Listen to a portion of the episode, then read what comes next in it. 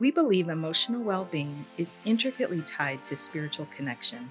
We know that there is hope for those of us who have experienced trauma, even profound trauma, and that's why we created the Universe Is Your Therapist podcast. We envision a world of healing and connection and teach you simple but powerful practices to help you come home to your highest self, to your truest identity. We believe you are a divine soul who's deeply loved and that the entire universe conspires for your good. You're valued beyond comprehension, and we want to help you realize that. You are not broken, you are loved, and you can heal. Hi, my name is Dr. Amy Hoyt, and together with my sister Lena, a licensed marriage and family therapist, we will lead you on a journey of self-discovery and self-love. Okay, welcome to today's podcast. Today we are talking about what trauma is, what the symptoms are, what the effects are, how we know if we have trauma, the different types of trauma, all things trauma. Excellent. Yes, it is. I'm Lena Hoyt, and Amy and I both have experience in working with different populations that have experienced trauma. So to start off with, let's talk about what trauma is. And a most basic definition is to identify that trauma is an emotional response to a terrible event. These events can be actually life-threatening, or they can be perceived to be life-threatening. They don't actually have to be life-threatening to leave the imprint of a trauma. Okay, so give us an example of a perceived life-threatening. So if you are 5 years old and your mom forgets to pick you up from kindergarten, if you were a little older, you would know that you weren't going to die because your mom didn't pick you up on time. But if you're five and your mom doesn't come when you thought your mom was going to come, and you're worried that you're going to be left all alone, that can be a traumatic incident as well. Excellent explanation. Okay. So it depends on basically our mental state at the time. Yes. It depends on our brain development, our perception, our inherent resilience. Those types of things can dictate whether or not something can be a trauma. One of the things that I've seen in my clients that have anxiety is that a lot more events can be interpreted as traumatic by an anxious brain because the anxious brain is always worried. So if you're predisposed to anxiety, you may interpret different events as traumatic. Right. But regardless, if it is interpreted as trauma, it is trauma. Yes, and it's not your conscious brain that interprets it as trauma. It's your subconscious brain. Talk about that a little bit. Sure. We all are born with a part of our brain called the autonomic nervous system, and that part of our brain is basically essential to keeping us alive. That part of our brain is the part that manages the heart rate, the rate of our blinking, our sweat glands, that type of thing. And within that system, we have what's called a limbic system that is responsive to fight, flight, or freeze. When the limbic brain gets activated subconsciously, what happens is we go into one of those three defense modes, and we may not even be aware what's happening internally, but we may be in fight mode, and we may start to get really loud and really abrasive and very defended and very offensive. So we may engage in behavior that is fighting because our subconscious brain, our autonomic nervous system, sees this as something we have to defend ourselves from. Interesting. Okay. So if I am a regular person and I have a suspicion that I might have trauma that I haven't resolved, how do I know if it's trauma or not, and how do I know if I have it? There are a lot of symptoms that are going to overlap with various DSM-5 diagnoses. The DSM-5 is what we use to bill insurance, and it's a coding system that allows us to identify diagnoses that are accepted across the world. And one of the things that happens with trauma is that it may trigger the expression of some anxiety or depression. So some of the symptoms that we have for trauma are going to also be mimicked by other disorders. It doesn't necessarily mean if you have those symptoms that you have the disorder. And if you have these symptoms, it doesn't necessarily mean that you have PTSD. What you and I are talking about is the type of trauma that occurs that is not instantly identifiable as traumatic. This type of trauma exists in relationship most frequently. So while there are very many types of trauma, including medical, birth trauma, single event trauma, ongoing trauma, sexual, physical, war or battle trauma, there are collective traumas and ancestral traumas. Those are just some of the traumas that are in existence. And the relational trauma is actually the most common trauma because our whole life we live in relation to other people. In our childhood, if we have a parent who was sick, perhaps you had a mother who was diagnosed with leukemia when you were 6 years old. And so that parent is actually not physiologically able to be present for you because they are battling their own illness. What can happen is that your subconscious brain starts to see the world as a place where people can't be trusted, can't be relied on, or people leave. And when that happens, that's the relational trauma that we're discussing that then shows up in our relationships across our lifespan. Again, this isn't something that we consciously think, my mom had leukemia when I was 6, so now I don't trust people. It's much more subtle than that. So a lot of people may have trauma and symptoms of trauma and not necessarily be aware that their symptoms are from trauma. Absolutely. So what are some symptoms of trauma? Some of the symptoms of trauma are disrupted regulation. What does that mean? You and I have been talking a little bit about emotion regulation, and emotion regulation is about being able to think and feel at the same time instead of being flooded with feeling and either going up into hyperarousal, where we go combative or big or reactive, or going into hypoarousal, where we get smaller or numbed out or shut down. And emotion regulation can be difficult when we've had traumatic experiences because it's harder for us to see the world as a safe place. Therefore, when something happens that may be pretty benign in the broader scope of things, if it reminds us in any way subconsciously of our trauma, then we are going to be put back into that nervous system state that occurred in the trauma. Okay, and so then you're seeing what you call dysregulation, where you're not able to think and feel at the same time. Right. So what does dysregulation look like? Dysregulation can look like me walking away from a conversation because the popular phrase now is I'm done. And that means that I'm going to stonewall. I'm going to take control of the conversation by ending the conversation by removing myself. It can also look like I start arguing with you. It can look like I have big reactions to events. And those big reactions are either outsized according to typical responses, or they are so heavily laden or fraught with emotion that they become problematic, even possibly more problematic than the event that triggered them. And what about hypoarousal, where you're below your window of tolerance? The window of tolerance is a really helpful reference. And what that is it's two vertical lines. Within those two horizontal lines, we have some space where we can think and feel at the same time. Sometimes we'll be toward the upper regions, and one more thing will put us into hyperarousal.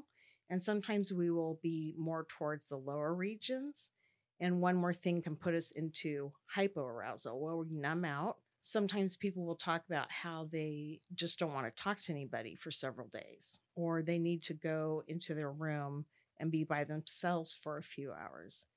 Hypoarousal is a way of the body's autonomic nervous system attempt to protect us from too much information, too much emotion. It's a state of overwhelm that we then slow down and shut down so that we don't have to be triggered consistently. And will we generally have the same reactions to trauma?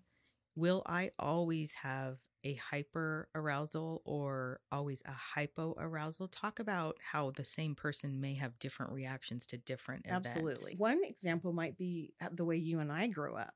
And so I'm the oldest, and I grew up subconsciously trying to please everybody and make sure everything was very even and everybody did what they were supposed to, so there wouldn't be any yelling. And when you came along, you have such a great way of seeing and speaking truth.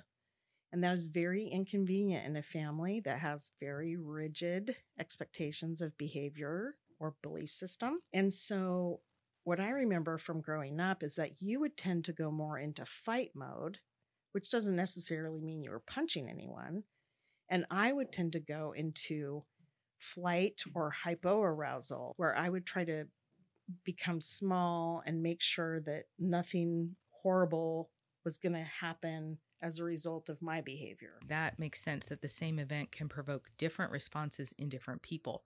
What about the same person? Could I have a trigger where at one point I'm in hyperarousal and I'm exploding, but at a different point, maybe with a different trigger, maybe the same trigger, I go into hypo where I'm shutting down? That does happen. We tend to have a style of responding, and we tend to have one particular general response that we tend to trend for or toward, but we actually can have various responses depending on what happens. A lot of times people who have learned to manage other people, to please other people, to make sure that things are even and safe and calm at home, many times those people will come into hyper arousal, but it's after time after time after time after time of them letting something go. Letting things slide, not speaking up, not stating what they would prefer. And then it's almost as if the body has to get mad enough to speak the boundary. And so that can be a hyperarousal when typically that person may oftentimes be more in hypoarousal. What are some other symptoms of trauma? There are lots of symptoms, including flashbacks. Some of the other symptoms that can occur are nightmares. We can also have somatic complaints. One of the trainings that you and I listened to was talking about a gentleman who had a horrific back pain for 30 years. And when the therapist started to explore that with him, it was discovered that in a moment of crisis where there was a piece of violence or a type of violence coming his way, the gentleman had twisted his back as he fell, and when the therapist started doing some work around that, the back pain was relieved. So we have these somatic symptoms that can come up as part of trauma, where we can become more easily pained. We can have headaches. We can have stomach aches. A lot of people believe that IBS can be one of the things that shows up, not for all people who endure trauma, but it can be a symptom for trauma. When you say somatic, what do you mean for those people who aren't familiar with the jargon? Thank you. When I'm talking about somatic, I'm talking about evidence in the body of things that are happening emotionally or in the mind. So emotions being trapped in the body essentially and then causing discomfort or pain. Absolutely. One of the other things that happens a lot is that we can have the symptom of difficulty seeing ourselves as worthy or of value. And while a lot of people talk about self-esteem, that seems so nebulous to me. And so when I'm working with clients or staff, I talk much more about a sense of value and a sense of worth. Being able to identify that we are complicated whole people and that while we may have some flaws and weaknesses, there are also things that we are good at, things that we excel at, or things that other people admire us for. So it's getting out of that fixed mindset, that binary mindset. I'm either a good person or a bad person. I either have zero worth or all the worth in the world, and I'm worth more than everyone else. So it's that sweet, soft middle ground of flexibility or beginner's mind. Yes. But in cognitive behavior therapy, which is a very common therapeutic approach for trauma, we call it all or nothing thinking or black and white thinking, and being able to see things on a scale that allows for all the shades in between the black and the white.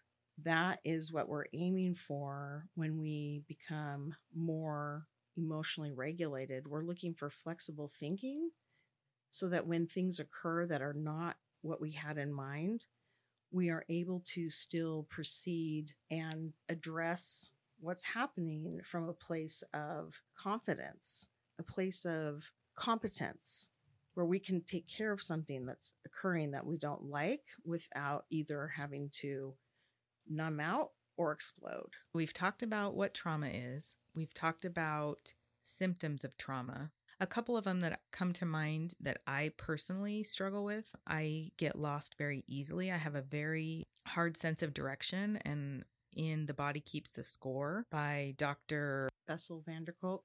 Yes, Bessel van der Kolk. Thank you. He talks about a lack of direction and a lack of sense of direction as part of the mind-body split when you have trauma, where you have to separate from your body.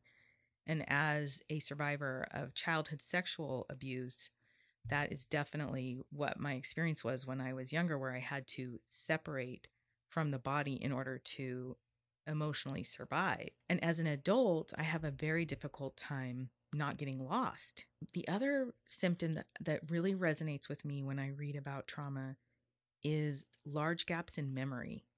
I have very few childhood memories. It's super frustrating for my children because they'll say, what about this or what about that? And I have large gaps. I cannot recall much of my childhood. And then there's another symptom that I know is somewhat controversial, but some people are linking autoimmune disorder to possible trauma. And I don't know the body of research well enough on that to speak effectively about that, but I know we're going to have Dr. Gina Hoyt on the podcast as a regular coming up, and she can talk to the research on that. What are some other symptoms? I guess what I want to do is allow listeners who are wondering, do I actually have unresolved trauma and do I have symptoms? Because so many of my symptoms, until I started researching trauma, I had zero idea that they were linked and that they all were a result of childhood trauma. And it was really devastating, actually, to find out that the majority of what I would consider my character flaws result from really coping mechanisms of trauma. And perhaps that's a great place to insert the idea that instead of being discouraging, one way that we can look at it is as if our character flaws or defects, some of those which are created through traumatic events or difficulties, that can be a relief if we can look at it more flexibly, to understand that we present in the world in a certain way that we may find troubling when we're calm, and know that we are not doing it on purpose. Nobody wrecks their relationship on purpose. Nobody tries to explode and lose their job on purpose. That much of what we end up with in terms of how we cope with the world is an autonomic defense, which means it comes out of the brain without any conscious thought. And as far as symptoms go, there are so many. The memory is one. The detachment of body and mind is one. The nightmares are some. A lot of hypercriticism and self-criticism comes out of trauma, a lot of relational trauma. The inner critic, yes. Imposter syndrome, feeling despite your achievements, you're a fraud and that people will find you out. A lot of times how I explain it to my younger clients when I'm treating anxiety is I explain that when you have a brain that is constantly looking for danger or mistakes, then any of the things that occur that are gifts or blessings or strengths or awesomeness about you gets very little weight. And what will happen is the brain will hyper-focus on the things that weren't perfect or weren't right or weren't good enough.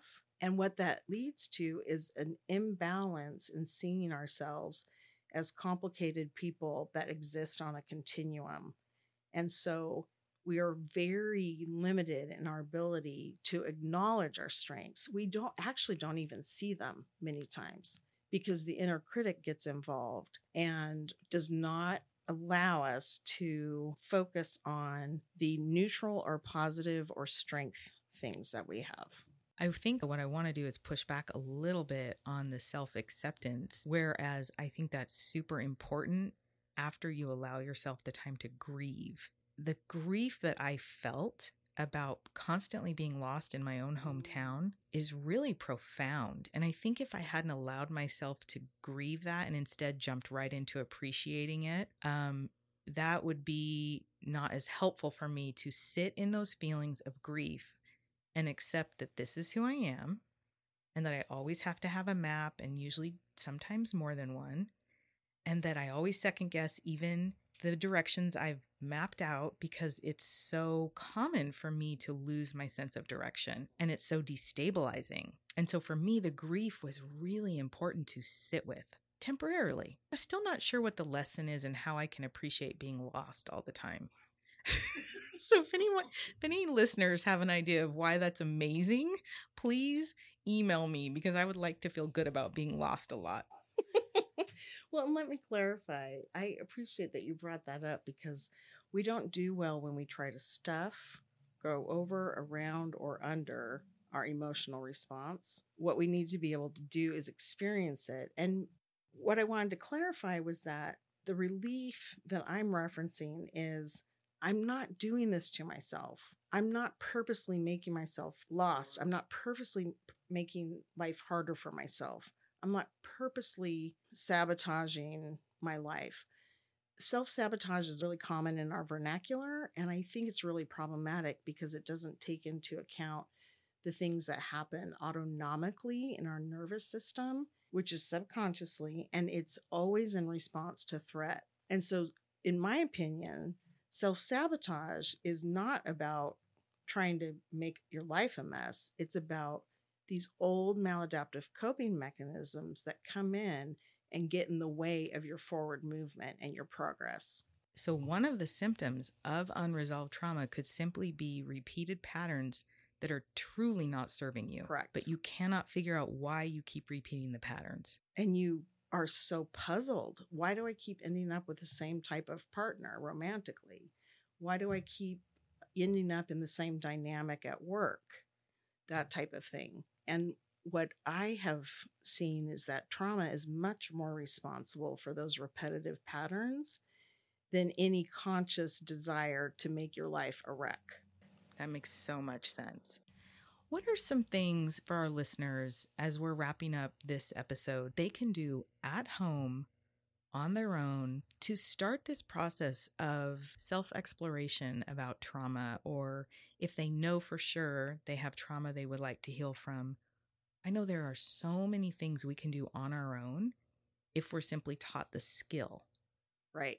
Let me make a caveat here, because one thing that the brain really dislikes is change.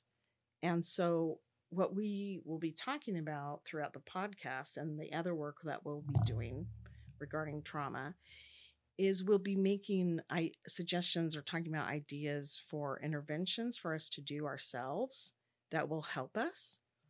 What is really imperative to keep in mind is that as soon as you say to your brain, I need to do this, your brain puts up resistance. As soon as I say to my brain, I need to exercise 30 minutes every day, subconsciously, my brain goes into this place where it's like, you can't make me. I don't have to do nothing you say to me. We have to be aware that when we receive these suggestions or these ideas or the interventions, that we want to put them into place in the smallest micro step that we can so that we're working with the brain's resistance and we're not saying that everything has to be done a certain way perfectly. I have to get this intervention or this assignment or this suggestion done if I want my life to be better. We also need to be really careful that we're not saying to ourselves, clearly I don't want my life to be better because I haven't done this intervention yet. Okay, so what we really need, I'm thinking of a training that we watched where the doctor was talking about working at the edges of our windows of tolerance. Mm-hmm. To where we are not quite at hypo or hyperarousal. We're not quite dysregulated, but we can feel almost, for me, it feels like agitation. And at that edge is where you're introducing a micro step. Is that correct, what you're saying? It can be. When we're at that edge, we want to be able to observe it without judgment. And so if I can notice that I'm at agitation and just do some breathing, just to think about how, given the circumstances, it might make sense that my response is too big or not big enough. If I can remember that I have automatic responses that come out of my nervous system, it's really important that we recognize that our desire to get better happens when we are fully connected with our prefrontal cortex, our wise mind, our logical mind, and that anytime we have agitation, we go backwards into our brain, and we are now inhabiting more of the limbic brain or the reptilian brain. And so we want to know that resistance is part of this, that hesitation and avoidance is part of this. So what's one skill we can send listeners away with today to work on that's a very small step that is not going to lead to great resistance? That's what you would say a micro step. I like learning how to be the observer without judgment. It's very difficult, especially when you have a strong inner critic. But being able to be the observer without judgment is just noticing what happens, what you do, what you say, what you don't do, what you don't say. Notice that when you say, okay, I'm going to sit down and do this exercise, notice if there's resistance and you want to be distracted and go get another glass of Coke or whatever. If we can observe without judgment, we become more aware of some of the things that are occurring for us.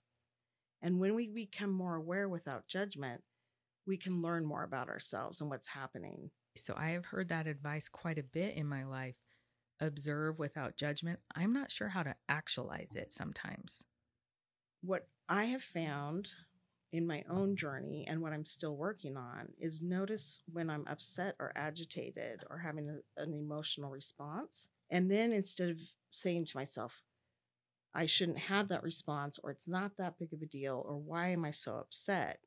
I say, oh, I'm noticing that I'm having a strong response to the grocery clerk giving me back the incorrect change. I notice what's happening for me. That then gives me some conscious ability to make a choice about what I do next.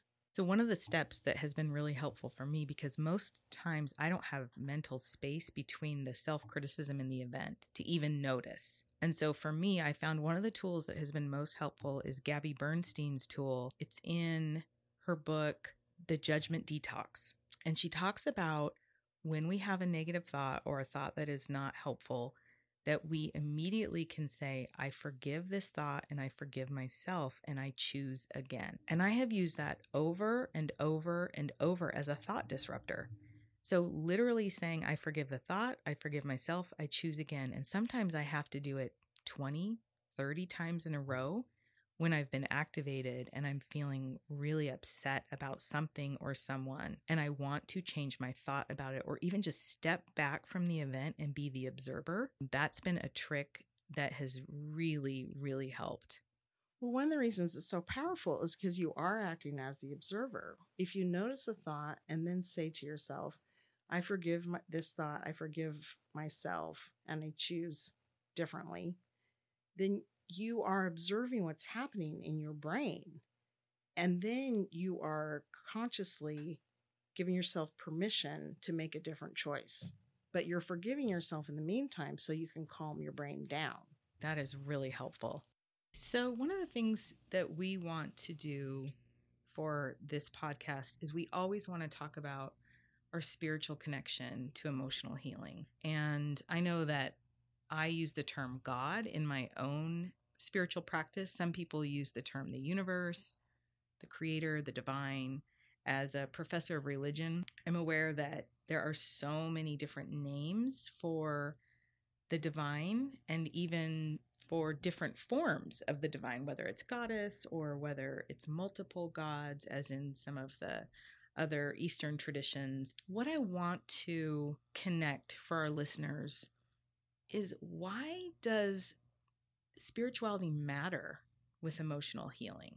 Spirituality, I think, matters with emotional healing because it is part of the healing process to be able to bring back together the spiritual, the body, and the mind. And spiritual practices are centuries and millennia old, and they're designed to help us tap into something that's greater than ourselves, higher than ourselves. That power that's greater than ourselves, or a higher power, can do things that we cannot do. Whether you believe in a higher power in a specific name or in a specific religion, that type of thing, the fact that there is a higher power, there's a power greater than ourselves, is what allows healing. And so can an atheist heal? Absolutely. So it's not simply you have to be spiritual in order to heal. Absolutely not. So then there are other mechanisms to heal besides through the spiritual. Sure. I feel like there was always a gap for me from healing from trauma until I integrated the spiritual, and that helped close that gap. I was able to heal quite a bit through traditional means such as therapy and group therapy. I went to 12-step meetings. I'm trying to think of all the things I've done because there's been so many. Medication. Gosh. I mean, I've literally tried everything I know how to try, and it really did get me quite far. For me, I wasn't able to completely heal until I allowed my own relationship with God, the creator, the divine, to really come as a central focus. And it was through connecting through these different modalities like breath work and meditation. And mind you, I've prayed basically my whole life. So I'm not speaking about a traditional prayer where it's more of the mind involved. I'm talking about a practice that is spiritual where the body is involved. And so meditation has been really impactful for me because of the breathing, breath work, where you're breathing in patterns, and you're really tapping into some of the subconscious identity markers. One of the things you and I have talked about previously is this idea that our bodies are a gift, and I believe they're a gift from a divine creator, and that we only have them for a limited time during this earthly mortal realm. And you can find that belief in other traditions besides Christianity. And so this idea that the body is temporary, that our soul has inhabited this body to learn lessons, is not unique to one tradition, can be found in different belief systems. But I definitely subscribe to that this is a temporary state that we're living in with the gift of a body, and that gift is a divine gift, and that the soul or the spirit that is within our body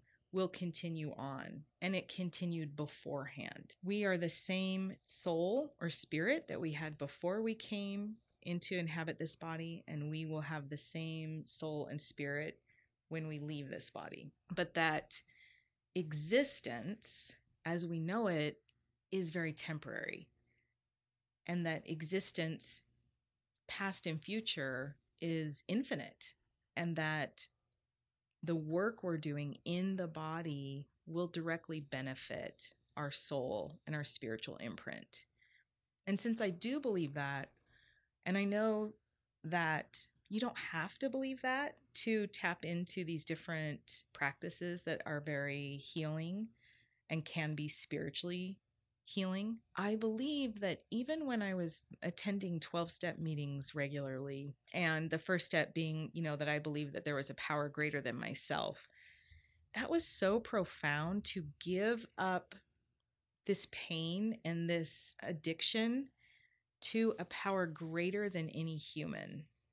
And I think even if you are a non-believer or an atheist, thinking of the 12 steps and just saying there is a power, whatever it is you choose, is greater than the human power.